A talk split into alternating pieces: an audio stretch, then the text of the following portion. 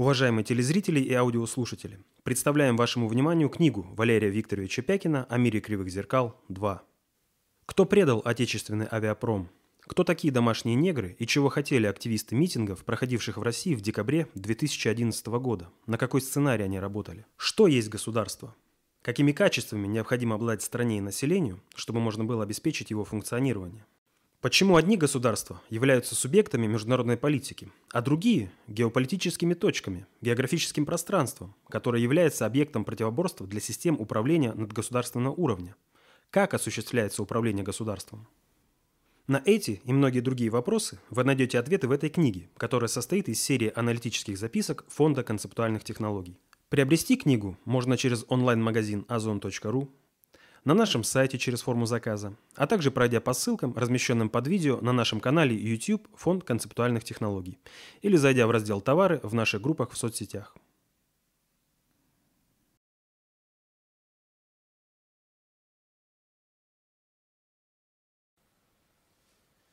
Здравствуйте, Валерий Викторович. Здравствуйте. Здравствуйте, уважаемые телезрители, аудиослушатели и товарищи в студии. Сегодня двадцать третье декабря две тысячи девятнадцатого года. Огромное количество вопросов э, нам пришло, э, связанных с очередной состоявшейся пресс-конференцией Владимира Путина. Вопросов, как я сказал, очень много, поэтому зачитаю только один, который так или иначе характеризует все их. От Андрея. Валерий Викторович, пресс-конференция Путина оставила в очередной раз тягостное впечатление. Уходит он от ответа на волнующие людей вопросы. Медицина, сбор средств детям, Конституция. Ничего не сказал. Народ не понимает его. И я при всем уважении к вам не могу понять его наплевательское отношение к вопросам людей. Такое впечатление, что он держит нас за дураков. Вот. Но прежде всего нужно отметить, что никакого наплевательского отношения к интересам людей у Путина никогда не было и нет. И это выражается хотя бы в том, что есть такие пресс-конференции и общение с людьми. Вот если бы у него было такое наплевательское отношение, то этой, этой формы общения с людьми просто бы не существовало. Вот. А...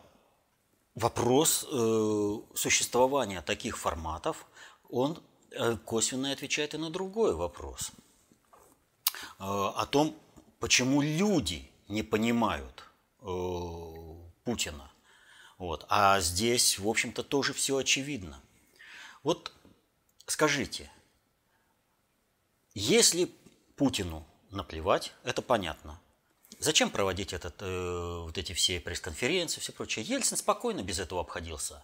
Э, Горбачев спокойно без этого обходится. Все руководители государств мира спокойно без этих форматов обходятся. Им реально э, нет интереса э, общаться с людьми и э, узнавать их чаяния. Да? Чем же они живут? А Путин, смотрите, делает. Встречается с людьми. Везде, где только может. Проводит э, общение с населением. Да, понятно, что там всякие рогатки, прочее, э, цензура там. Все это есть. Но, тем не менее, такой формат есть, и через него тоже снимается определенный срез э, умонастроения населения и э, действий государственного аппарата. Путин встречается, проводит пресс-конференцию со средствами массовой информации, и он видит, как эти средства массовой информации отвечают интересам людей и интересам государственного управления. То, что из раза в раз журналистское братье пробивает дно собственной некомпетентности в профессии, это... Просто очевидно. Вот, э, тренд, так скажем, э, лозунгом современной вот этой вот последней пресс-конференции э, являются два э, выражения. Журналистка встает и говорит: «Я слышала, что за тридцать секунд здесь можно решить проблему, которая не решается тридцать лет». Одна постановка. И другой истошный выкрик: «Денег дайте, больше ничего не надо». То есть они приезжают совсем за другим. Их, они приезжают для того, чтобы решать узко э, кланово-корпоративные интересы. Что-то там сделать, где-то какую-то это. А вот реальные интересы управления государства, реальные интересы населения, их не волнуют вообще. Соответственно, этому Путин, отвечая на вопросы журналистов, может лишь ненамного э, приподнять их меру понимания, отвечая в вопрос, иначе он будет, э, все скажут, ему задали вопрос, он отвечает вообще непонятно о чем. Хотя он бы ответил по существу, конкретно. Но есть и еще один аспект. То есть Путин, снимая эту обратную связь с управляемого объекта, с государства, получает реальное состояние управления. Это означает только одно, что в настоящее время существующее государство не обеспечивает руководителю государства адекватной информации, необходимой для управления государством в интересах населения. Соответственно этому, отвечая на вопросы жителей, населения, журналистов, Путин учит, должен учитывать вот эту составляющую, кто реально осуществляет управление, и отвечать таким образом, чтобы, ответив на этот вопрос, не вызвать определенного саботажа в системе управления. При этом Путин не врет.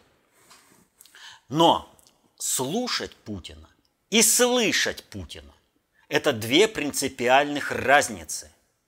Я э, вот, э, пользуясь таким вопросом, немножко поясню, э, э, что Путин сказал, не объясняя, кто есть Путин. Потому что многих интересует, кто есть Путин и как его понять. Вот это интересует в первую очередь врагов Отечества. Они хотят разобраться в действиях Путина, чтобы эффективно его, ему противодействовать. Вот этого делать я не буду. И буду касаться, собственно, действий Путина только вскользь. Очень вскользь.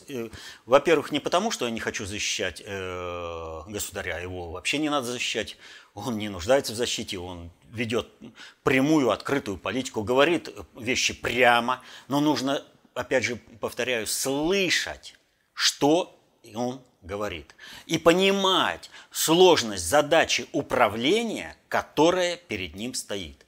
Вот многие воспринимают вот эту вот пресс-конференцию как нечто вот такое, ну вот как ритуал такой рутинный.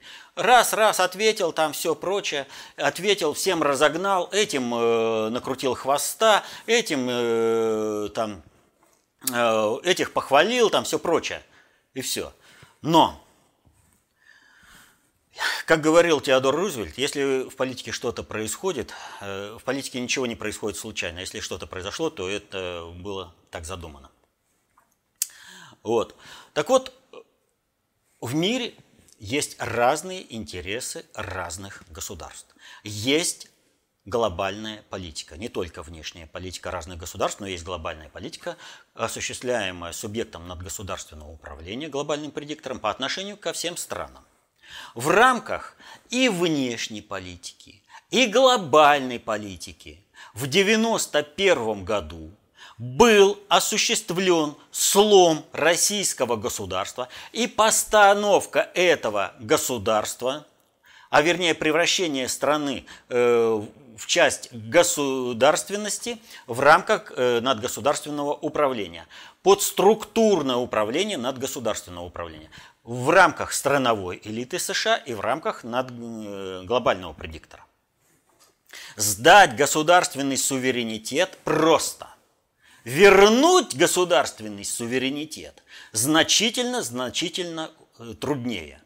И, соответственно, этому не надо думать, что какое-то слово любого государственного деятеля тут же не реализуется в практических делах как по выполнению этого слова, так и по противодействию выполнению этого самого слова. И в данном случае нам нужно разобрать А что же вообще вот как произошло? Вот буквально на прошлом вопросе-ответе мы разбирали нормандский формат, это состоя... встречу, состоявшуюся в нормандском формате в Париже. И вот не понимать, что вопросы, которые решались на этом нормандском формате, имеют значительное влияние и на то, как происходила пресс-конференция Путина, вот не понимать этого, но это просто не понимать вообще ничего в плане э, управления сложными социальными суперсистемами, то есть обществом. Итак, как помните, когда э, говорили о нормандском формате и о том, что Меркель, выходя э, с этого формата, сказала: «Сегодня ты победил, радуйся». Но я рассказывал о двух типах управленцев. Актер, артист Зеленский, абсолютный, и абсолютный э, типаж э, управленец-снайпер. Так вот, э, пользуясь этой аналогией снайпера. Итак, для того, чтобы произвести выстрел, нужно, э, точный выстрел, который поразит цель, нужно э, вытерпеть э, очень много, чтобы тебя не отвлекало ни погодные условия, ни то, что там э, мошкара там лезет или еще там что-то. Ну, то есть очень много факторов. Но самое главное, нужно понимать, что снайпера, когда он находится на позиции для произведения выстрела, могут обнаружить. И вот ситуация. На него уже бежит группа ликвидации, скажем, его уже со всех сторон окружают, э, собаками уже это. И у него есть вопрос: произвести выстрел или более-менее безопасно уйти с позиции? А если ты произведешь выстрел, ты более-менее безопасно с позиции не уйдешь. И вот здесь нужно выиграть, э, выбрать вот это. А потом произведенный выстрел может не достигнуть цели. А если ты, он достигнет цели, ты можешь под этим делом погибнуть. Потому что все, сейчас вражеские солдаты тебя захватят, убьют и прочее. Так вот, именно такая ситуация сложилась у Путина именно с нормандским форматом. И я же говорил, что все враги России очень сильно подготовились к проведению нормандского формата. Давили на Россию очень-очень сильно для того, чтобы, используя это давление, заставить Путина сдать Минские соглашения, чтобы их начать переписывать в любом варианте, но нач... вскрыть их и начать переписывать. И тогда мы лишаемся очень мощного инструмента в дипломатии. Вот. Там говорят э, даже уже э, разные дебилы, но они не дебилы, враги Отечества, это в прямом смысле, говорят: вот, ну надо там стилистически поп... э, это самое, изменить. Вот что там, например, написано: развести войска, кроликов разводят. Вот. А нужно написать, написать э, э, отвести войска, да? На самом деле в русском, в русском языке слово «развод» имеет вполне конкретное значение, например, при разводе супругов. И оно несет за собой очень огромную коннотацию. А если мы говорим «отвести войска», то начинается пис... работать канцелярия. А как отвести, а куда и почему, что означает «прописывать». То есть э, вот враги Отечества пытаются любым способом вскрыть Минские соглашения. Путин их не дал. Но они же подготовились, они же очень много. И я вот различные формы давления, которые были использованы на Путина, их может любой зайти в интернет и посмотреть. Но я отмечу только один аспект, один, а их было множество. Когда мы говорили о заседании ВАДА, я говорил, что Россию как государственный субъект стирают с политической карты мира. И вот этот вопрос как бы остался нераскрытым. А как это стирают с политической карты мира? Причем здесь как бы вот этот вот спор, да? Давайте посмотрим, что произошло конкретно перед этим в плане лишения России политической субъектности. Значит, ВАДА в день проведения нормандского формата принимает решение, по которому фактически запрещается э, из, поднятие флага при победе российских спортсменов где бы то ни было. Против спортсменов ничего. Вы только предаете страну, одеваете серую форму и идите выступать, и все будет хорошо. Флага российского не должно быть нигде. Принято абсолютно неправосудное решение. Абсолютно никаким образом не предусмотренное в законодательной правовой базе даже западного общества. То есть решением ВАДА Россия поставлена вне правового поля. Но дальше. Стокгольмский арбитраж, который решил, Украина испытывает определенные финансовые трудности, поэтому мы приговариваем Россию заплатить э, Украине три миллиарда долларов. Это что, правовое решение? В рамках того же западного правового поля? Нет. Россия и здесь выбр- вытолкнута из э, правового поля. То есть показано, что по отношению к России мы применяем правила, руководствуясь исключительно своей нравственностью и своими целями. Никакие общие подходы к России неприемлемы. Россия – это изгой, по отношению к которому мы поступаем любым самым э, диким способом, и это приемлемо. Я говорю неправду. А что происходит у нас со, со спутником в Эстонии? Там абсолютно поставили спутник вне правового поля и давят, давят, давят всякое разное. Примеров этому можно привести еще много. Но это произошло вот одномоментно. Что произошло внутри России? Э, у нас здесь тоже кланово-корпоративные группировки, э, которые используют государство для того, чтобы защищать своих и бороться против тех, кого они считают врагами. В данном случае, что произошло непосредственно перед это, Абызову? Вдруг ни с того ни с сего суд ослеп на оба глаза и начинает снимать абсолютно доказанные статьи обвинения. Это показатель противостояния кланово-корпоративных группировок Путину, что мы вообще придет это, мы этого палача России оправдаем, еще ты виноват будешь.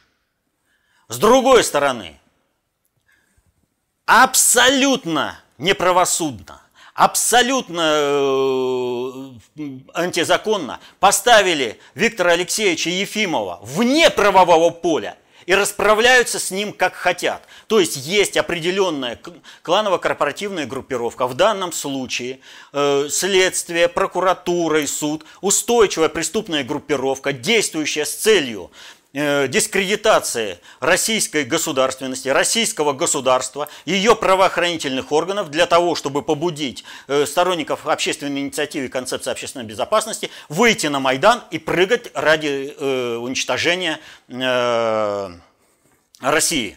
И попытки же были, ну пытались же вывести на Майдан. То есть, с одной стороны, э, совершают вот это, а потом говорят, давайте, вот же решение, вот решение. Не, не государство надо восстанавливать, а вот выйти на митинг, на Майдан, попрыгать.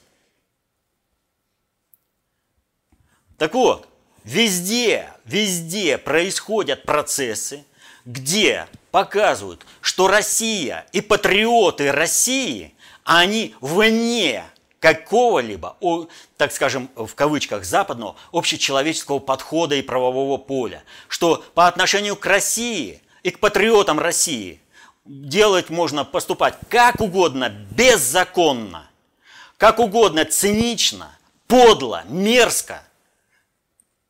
Вот. И в то же время точно так же законы не действуют по отношению к тем палачам России, которые доказали, что они действительно палачи России. И вот у нас э, вот эта статья о запрете нацистской символики, да? Ведь она же была направлена на что? На то, чтобы палачам России можно было обеспечить полноту пропаганды, а против них невозможно было бы работать. Просто невозможно было бы показать этих палачей во всей красе. То есть воспитание культа предателя. Отсюда же и триколоры э, в бессмертном полку. Вот э, иногда, да почему иногда, вот, э, это вот говорят, а вот э, власовцы выступали под таким знаменем, а вот э, казаки под таким знаменем и все прочее. Вот смотришь на этих людей и думаешь, вот, а вы вообще-то вот, ну, соображаете, о чем вы говорите? Что вот, мол, триколор не трогайте, да? Вот э, приведу такую, вот абсолютно полная аналогия. Вот абсолютно полная аналогия.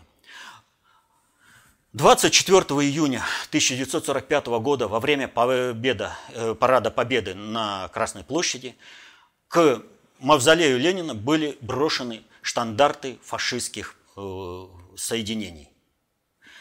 И сказать, что вот эти штандарты фашистских соединений никакого отношения не имеют к флагу Третьего Рейха, ну у кого повернется язык? Все же прекрасно понимают, что флаг Третьего Рейха объединял эти штандарты воинских подразделений. А вот то, что флаг триколор бело-красно-синий, бело-синий-красный, прошу прощения, теперь который государственный, вот, он э, объединял именно вот это все, всех. А каждое подразделение, вот эти различные направления, имели собственные флаги. Нет, мы это в упор видеть не будем. Нет, нет, нет, здесь никак. Вот там всякие и шевроны, и швы, все изучили. А вот это вот, ну не хочу принимать и все. Почему? А потому что предать Россию это интересно. Вот. То есть пользуются вот такими вот э, дешевыми приемами для того, чтобы от, отстоять. В России очень серьезный напряг. На Россию очень серьезно давят. И вот э, после того, как прошел нормандский формат, Путин приезжает и проходит заседание э, Совета по развитию гражданского общества и правам человека. И там некто Сокуров говорит, а давайте придумаем новую Россию. Ему говорит, Путин говорит, да вы что, нельзя так поступать с людьми-то. Нельзя так поступать со странами. С такой едкой, ядовитой ухмылочкой Сокуров. С Россией можно. Так вот, Путин ответил Сокурову. И для многих очень неприятно было то, что он определенным образом сказал про Ленина. Но, зная то, что знает Путин, вот эти слова могут звучать принципиально по-другому.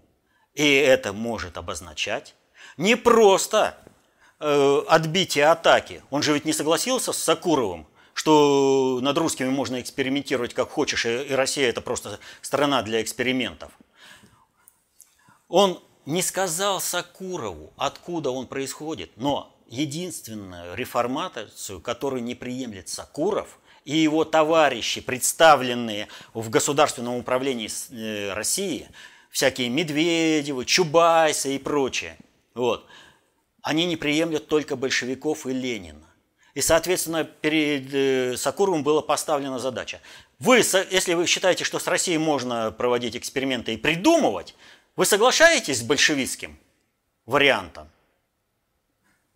Естественно, он по нравственности согласиться не может, ведь он поддерживает палачей России, он поддерживает террориста Сенцова, который планировал убивать Россию, который ненавидит Россию. Он для него лучший друг. Вот поддержать временное правительство он может, а поддержать большевиков он не может. Путин выставил ему совершенно. А раз вы не можете согласиться на этот вариант, то тогда прекратите сами экспериментировать э, с Россией. Но что осталось в умолчаниях? Вот Путин, он по своей профессии разведчик. И э, его направление действия была Германия. Соответственно, этому Путин не мог не знать истории Германии, и в том числе такого события в истории немецкого народа, как аншлюс, воссоединение Австрии и Германии в тысяча девятьсот тридцать восьмом году. Но не мог он этого не знать. А понимая, что он не мог этого не знать, то приходишь к другому варианту, что вот эти все слова, которые сказал Путин, они звучат принципиально по-иному. Они приобретают другое значение. А вот какое значение и что знает Путин? Итак, все клянут в хвост и в гриву большевиков, ну, с некоторыми оговорками, там иногда большевиков выводят, но уж Ленина там вовсю, что вот он о праве нации на самоопределение заговорил. И таким образом он разрушил Россию. Ну, интересно, как-то получилось. Россию он разрушил на основе права нации на самоопределение, но как-то он ее и собрал в СССР. Он ее собирал, он действенно участвовал. А если бы он хотел ее разрушать на праве нации на самоопределение, то тогда бы он бы ее и разрушил. То есть не клеится, никак не клеится, что Ленин был против России. Но разобраться с самим пониманием тезиса о праве нации на самоопределение необходимо для того, чтобы понимать, что и как произошло. Итак, начало девятнадцатого века и э, Османская империя. В этой Османской империи происходит, а она э, разнонациональная, многонациональная, происходят различные процессы, в том числе страны Балканского полуострова борются за собственное э, э, самоопределение. И если бы, повторю, не Александр Первый с его знаменитым «Я покидаю дело Греции», никакой бы войны э, России в конце девятнадцатого века не потребовалось бы на Балканских полуостровах. И более того, Черное море уже в первой половине э, девятнадцатого века было бы внутренним российским морем. Но никто не может никоим образом влезть в отношения греков и Османской империи, но и участие России, построение ее государства на территории Болгарии, Балкан, для них неприемлемо. Они добиваются от Александра Первого Великобритания того, чтобы Россия не участвовала, пока Великобритания не сможет наконец войти в эти процессы. Что было, в принципе, и сделано. И Великобритания вошла в эти процессы на своих основах. Так вот, именно тогда, в начале девятнадцатого века, впервые, по сути, и было формализовано в, политическом, в политических движениях тезис о праве наций на самоопределение.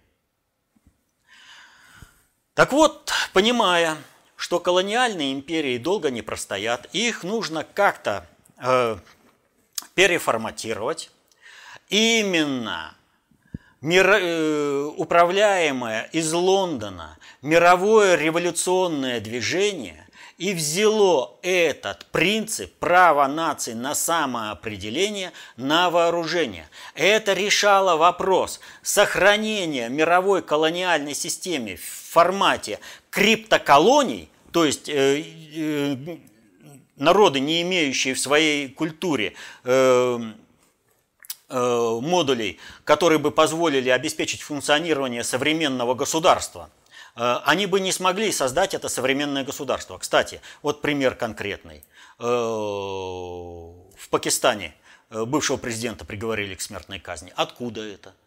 И такое, возможно, было приемлемо только для Европы семнадцатого века, когда был казнен английский король Карл Первый. Или в крайнем случае, уже на излете, когда изменялось соотношение эталонных частот по закону времени, обновление эталонных частот, обновление информации изменялось. Это убийство царской семьи. Но сейчас это уже неприемлемо. Это нужно сделать по-другому. Но тем самым вот этим приговором показали, что Пакистан что угодно, но не государство современного типа.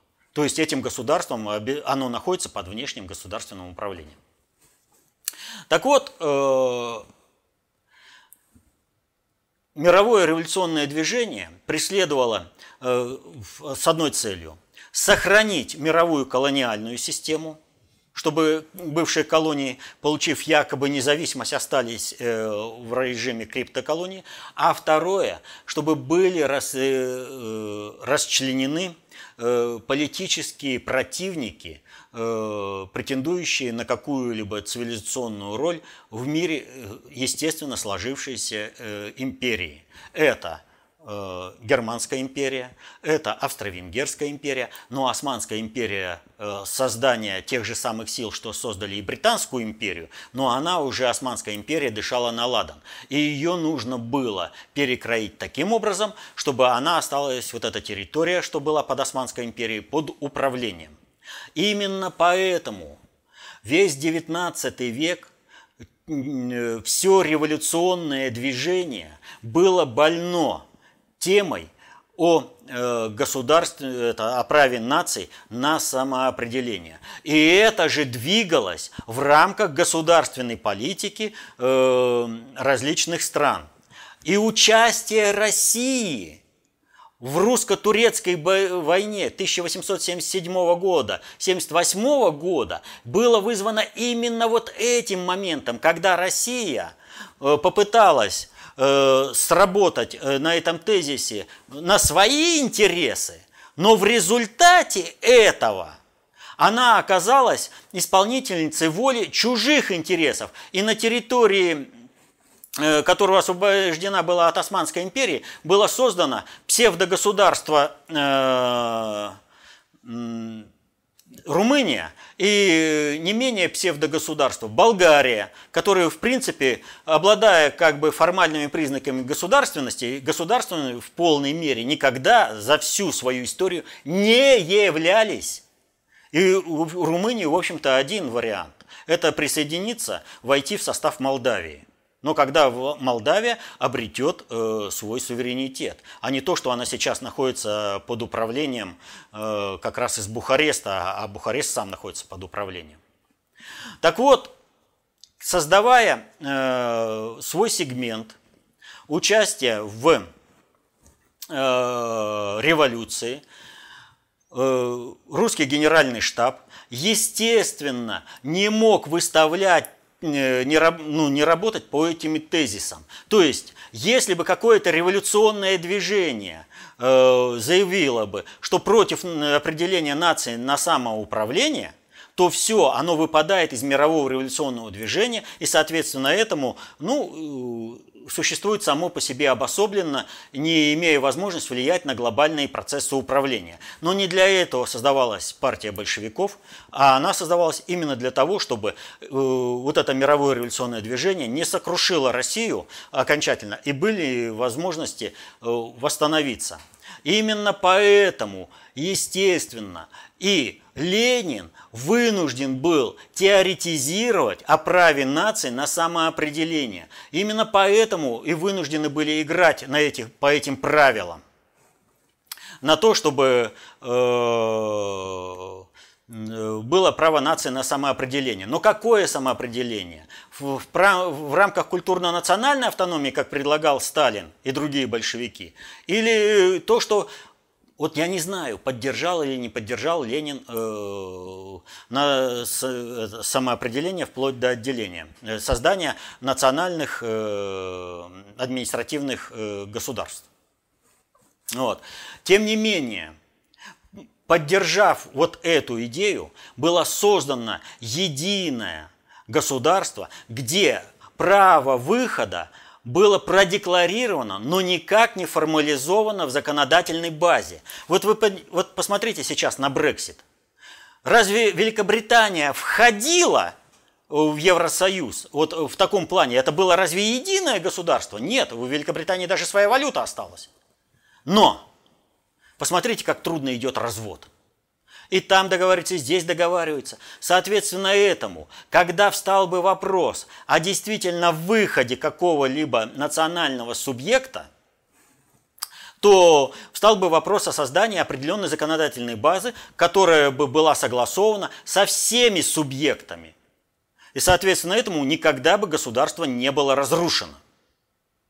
Когда Путин говорит о том, что э, было привязано к одной партии, но надо помнить простую вещь. В тысяча девятьсот восемнадцатом году, когда была принята первая э, э, Конституция Российской Федерации, большевиков было очень и очень мало.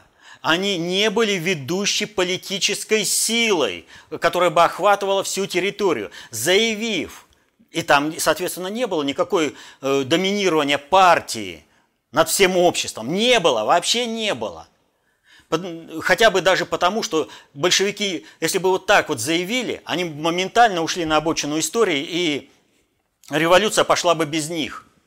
Значит, нужно было заявлять те принципы, которые бы объединили наибольшее число революционного движения и было бы поддержано в народе. То же самое касается и Конституции двадцать пятого года. Впервые коммунистическая партия профигурировала в Конституции только тридцать седьмого года. И то в сто тридцатой статье в ряду перечисления общественных организаций, причем она не первая была перечислена, и только в Конституции тысяча девятьсот семьдесят седьмого года коммунистическая партия в статье номер шесть была обозначена руководящей и организующей силой советского государства. Только в Конституции тысяча девятьсот семьдесят седьмого года. Почему? Почему не требовалось этого сделать раньше? А потому что раньше большевики своим сознательным трудом на общее благо, на рабочие, на интересы всего населения страны, они заработали такой авторитет, который не требовался никакой формализации в, в законе. Сам авторитет партии был настолько велик, настолько партия была, жила жизнью всей страны, всего народа, что партия и страна это были одним целым. Но после смерти Сталина, когда было принято решение о том, чтобы завершить советский проект, ликвидировать большевистское наследие и на любых условиях вползти в Запад, пусть вы правьте нами как хотите, вот тогда, когда партия стала терять свой авторитет и потребовалось закрепление ведущей роли партии в обществе, в статье Конституции. Не раньше. Так вот, большевикам, если кто-то думает, что право нации на самоопределение это коснулось только России, ошибается. После Первой мировой войны были созданы масса государств, которые были оформлены именно на праве наций на самоопределение. Так была расчленена Австро-Венгерская империя, так была расчленена Османская империя. По Османской империи еще же интереснее. Никакой Турции в таком виде и не предусматривалось.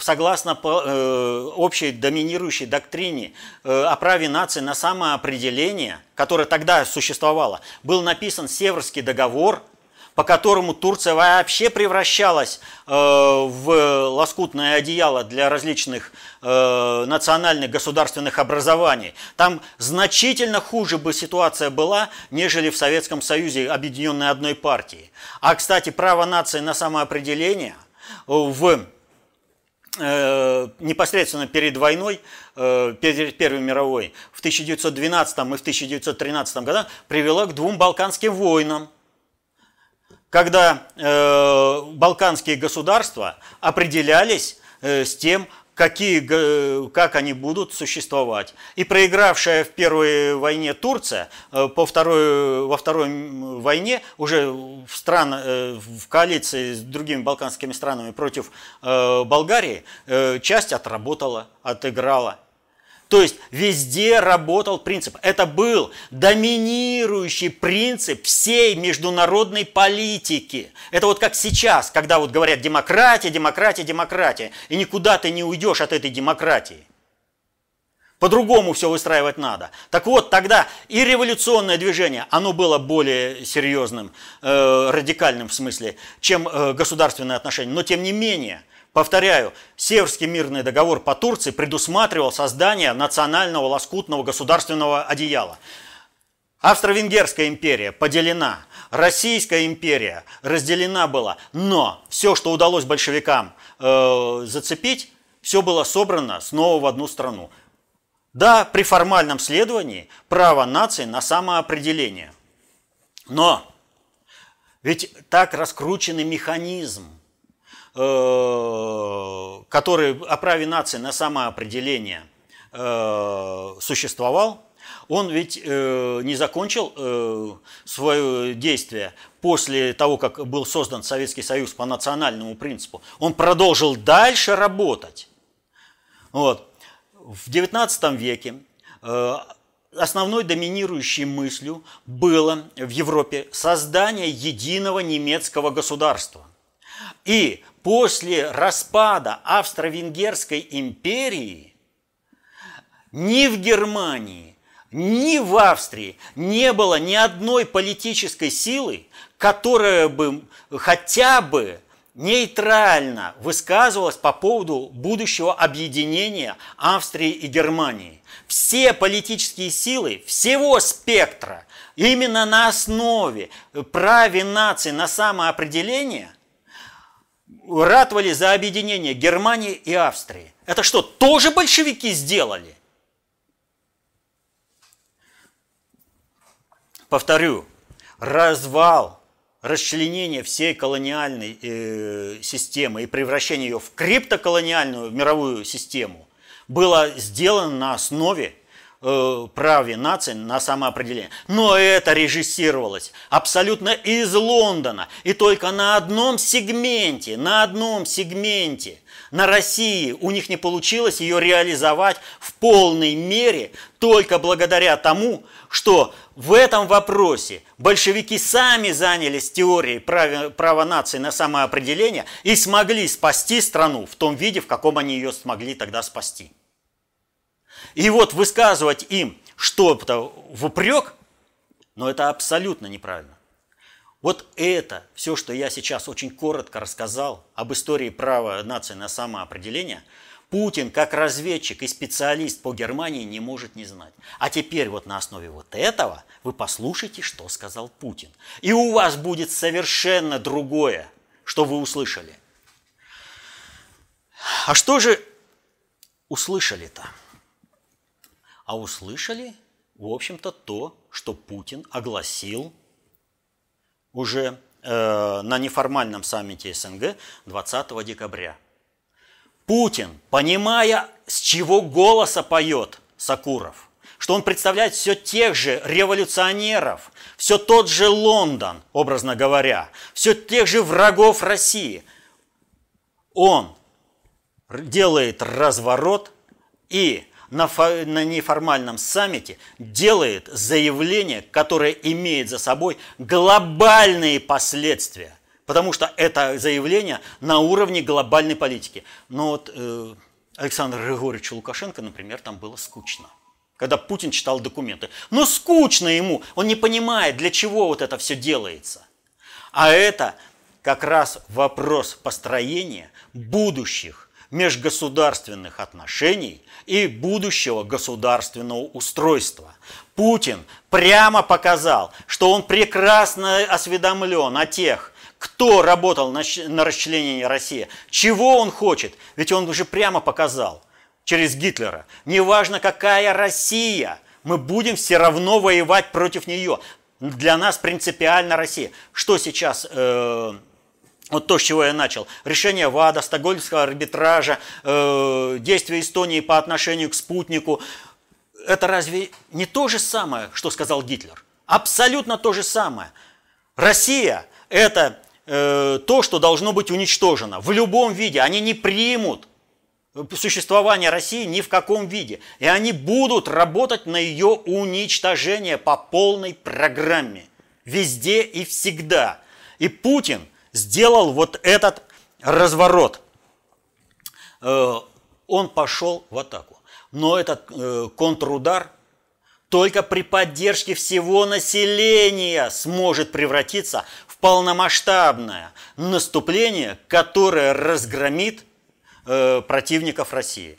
А вот э, когда обсуждали аналитики то, что сказал Путин, я не увидел, чтобы аналитики увидели глобальную суть поставленным Путиным задач и как вот это все, что Путин огласил на неформальном саммите, связано с выступлением Путина э, на этом совете, когда он оппонировал э, Сокурову, и как Путин э, отвечал на вопрос э, об, о том же самом э, на пресс-конференции. Путин очень серьезный глобальный игрок, и его нужно понимать и слышать. И проблема народа заключается в том, что Путин, говоря предельно четко, и предельно четко выражая свою мысль, он остается непонятым. Почему? А потому что люди в своем большинстве не знают о том, как управляется сложной социальной суперсистемой, как работает информация. Как можно говорить прямо, прямо вещи, но если они вне круга понятий, то они звучат совершенно по-другому. И тогда кажется, а вот его не интересуют какие-то дела, а он там занимается чем-то второстепенным, а вот у него там внешняя политика успешна, а внутренняя политика вот. Вот смотрите, ну ушли, не занимался Советский Союз и э, Ельциновская Россия внешней политикой, совсем не занимались, хорошо было жить внутри. Путин начал заниматься внешней политикой, и как-то внутри жизнь стала налаживаться. Ну связь. Взаимосвязь очевидна. Отказываешься от защиты своих интересов на внешнем контуре. Не жди, что кто-то будет уважать тебя на внутреннем контуре, кто-то будет считаться с тобой.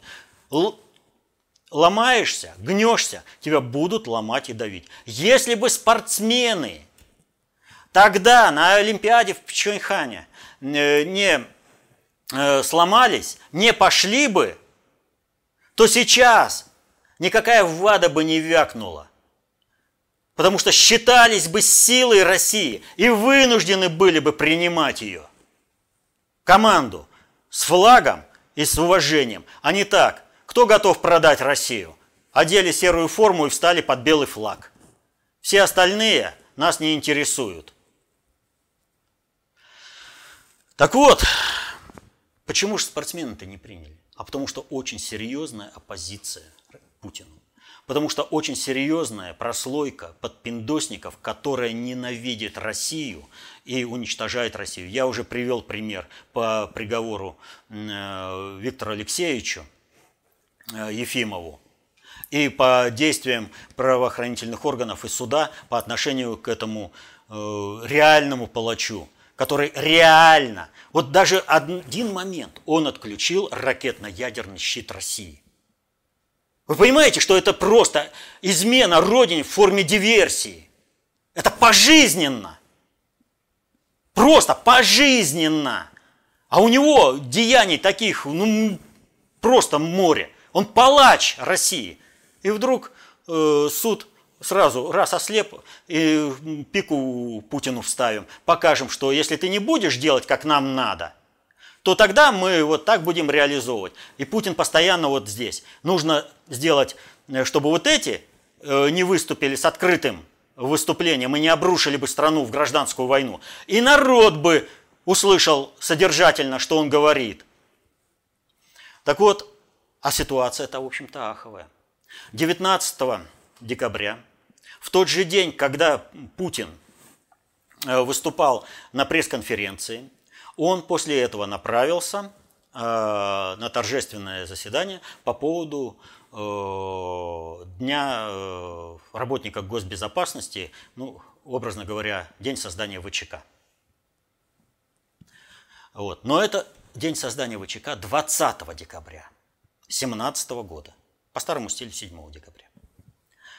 А вот девятнадцатого декабря тысяча девятьсот восемнадцатого года в составе вэ че ка был создан военный отдел контрразведки.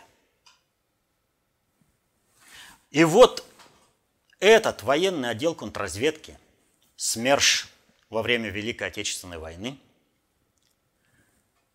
в этот день на приемную эф эс бэ совершено нападение.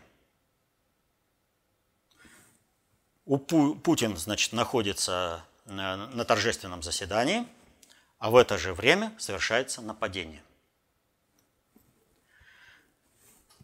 Кто он? Вот здесь много вариантов, мы отложим опять в сторону, а рассмотрим один такой момент.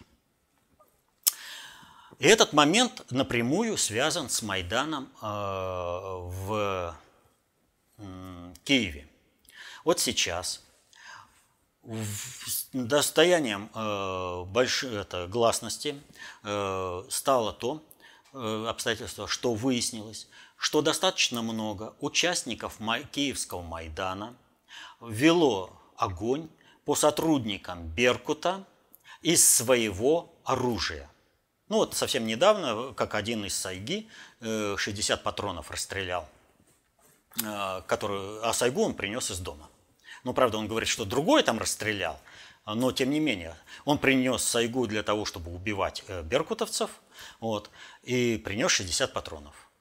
Эти шестьдесят патронов были выпущены в сторону беркутовцев. Дело вот в чем. Для того, чтобы скрыть реальные механизмы проведения таких э, госпереворотов в форме Майдана и э, реальных его управленцев, требуется определенное создание прикрытия, когда эмоционально неустойчивые люди, или которых можно идеологизировать определенным образом, заранее, перед совершением этого государственного переворота в форме Майдана, накручивают до такой степени, чтобы они потом взяли свое оружие и пошли стрелять в правоохранительные органы. Под, это, под эту шумиху настоящие снайпера, заняв нормальную позицию, расстреливают и сотрудников правоохранительных органов, и э, протестующих, создавая видимость того, что э, это э, идет стрельба между правоохранительными органами и, и вот этими э, экзальтированными личностями, которые пришли на массовую манифестацию с оружием. То есть они, вот эти все, кто пришел с оружием, вот эти вот недоумки, они являются прикрытием самого реального механизма, ну, хотя бы того, как велся этот огонь. О том, кто привез снайперов, как их разместили и все прочее. Нет, это же вот эти вот. А кто? Почему они стреляли? А их вот власть довела до, такой, до такого состояния, чтобы они вот там все могли... Вот, они не смогли это удержать в себе, они взяли оружие и пошли воевать. Тем самым реальные механизмы проведения Майдана скрыты. Так вот, при подготовке Майдана в России идет точно такая же работа. Под пиндосниками в погонах выявляются люди, которые э, либо идеологизированы, или психически их можно сбить, которых можно будет использовать в качестве вот этого огневого прикрытия действий неизвестных снайперов. И что вот это всего лишь является проявлением э, стихийной, э, э, это, стихийных акций населения. Таких людей готовят заранее. Но посмотрите, какая штука происходит у нас в России. У нас в России раз за разом, раз за разом откладывается сама эта активная фаза проведения Майдана. ее удается все время убрать, убрать, убрать. В том числе и благодаря тому, что вот Путин говорит определенным образом, который народ либо не понимает, либо вообще не принимает. Так вот, а вот такие вот суперидеологизированные личности и э, вот эти э, психически неустойчивые личности, они же, их долго-то удержать нельзя. И вот тогда они и проявляются в форме вот таких нападений. Немотивированное нападение на полицейских на улице, на прохожих на улице. Что у нас в России этого нет? Но в данном случае-то произошло девятнадцатого числа, в момент, когда Путин выступал, и нападение на ФСБ, и в день создания органов э, военной контрразведки в составе вэ че ка. А это означает, что это был посыл. То есть этого стрелка тренировали целенаправленно в течение э, пары месяцев э, перед совершением. Его направили. И вот этого стрелка поначалу пытались связать с нодом. Я не знаю, какие там связи с нодом э, у этого стрелка, но то, что связь э, Зюганова и этого стрелка существует, это очевидно. Не прямая, а в рамках единого процесса управления. Зюганов двадцать первого числа что заявил?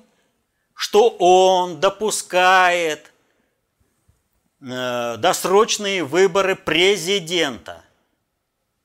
Если ты допускаешь, ты объясни. Если ты таким образом, как попыталось объяснить э, руководство ка пэ эр эф, так мобилизуешь своих активистов, то ты дебил, тебя тогда гнать надо. А уж до управления государством тебя вообще допускать не надо. Ты вообще не понимаешь процессов управления, как надо мобилизовать. А что, у Зюганова проскочило, что начинается попытка активной фазы государственного переворота Майдана, в рамках которого Путин будет свергнут, а страна войдет в режим гражданской войны а-ля Украина, когда на срочных, досрочных выборах будет избран новый президент, ставленник Соединенных Штатов. Он сам об этом заявил.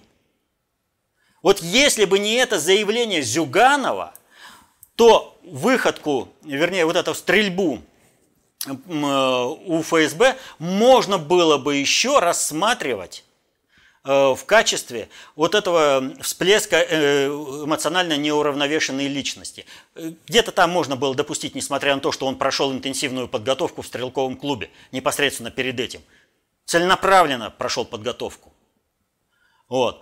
Но заявление Зюганова, ну, дурачок не смог сдержаться, проговорился о том, что реализуется. А вот отсюда тогда и понятны и приговоры Абызову, и приговор, вернее, не приговоры, а следственные, ну да, там же это, суд снял часть обвинений. Вот. И Виктору Алексеевичу все становится.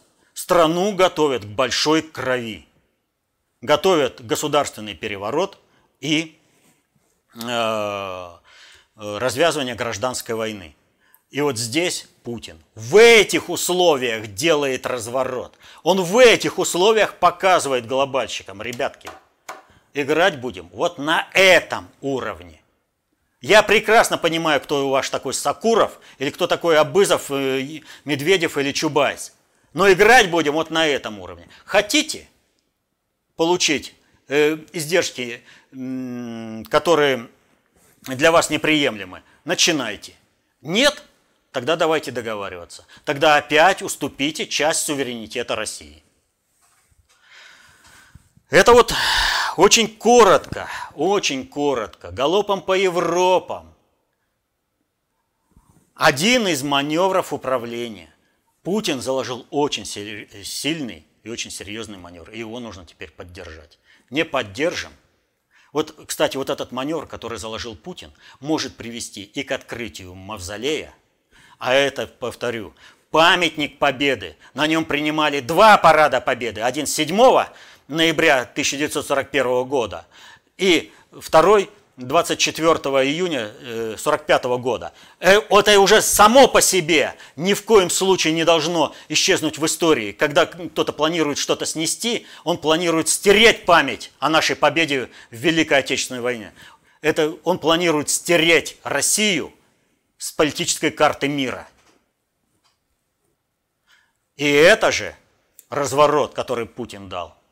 Это возможность наконец-то вернуть Сталинграду его имя, которое прославило этот город в веках и на всем, во всем мире. Так что есть возможность. Но будет это или нет, зависит от народа. От того, как народ поддержит Путина. И в частности, поддержит ли народ желание некоторых спортсменов э, выступать под белым флагом в нейтральной форме. Всем таким желающим должен быть один ответ. Вот Бог, вот порог. Все. Эмигрируй, меняй гражданство. Больше за предательство. А то Лосицкене говорит, ну мне здесь так хорошо, мне за предательство платят. Чего же я буду менять гражданство? Они все за предательство получают деньги здесь в России. Изменится отношение, пусть уезжают. А нет, пусть становятся патриотами России.